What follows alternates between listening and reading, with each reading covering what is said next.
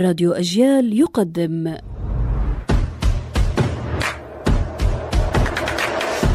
أصل الكلام عارف حجاوي كان جدي خياطا وكان تاجرا.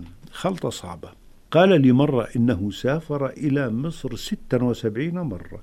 تخيلوا أنني نسيت أن أسأله كيف عددتها يا جدي؟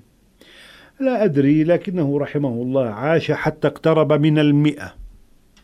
كان عند قيام الحرب العالمية الأولى سنة 1914 كبيرا إلى درجة أنه لم يكن صالحا للتجنيد. المهم أنه تاجر في الساعات والبلاط والأقمشة والأحذية. هذا تاجر على الطريقة القديمة كثير الأسفار. اليوم عندنا تجار قاعدون في دكاكينهم وتجار ينقلون البضائع ويسافرون.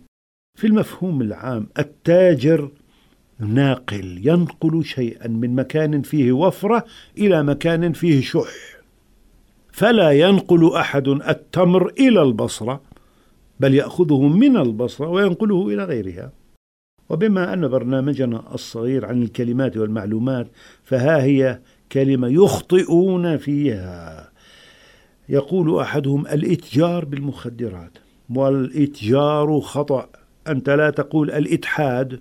بل الاتحاد ولا تقول الاتصال بل تقول الاتصال وعليه قل الاتجار بشدة على التاء.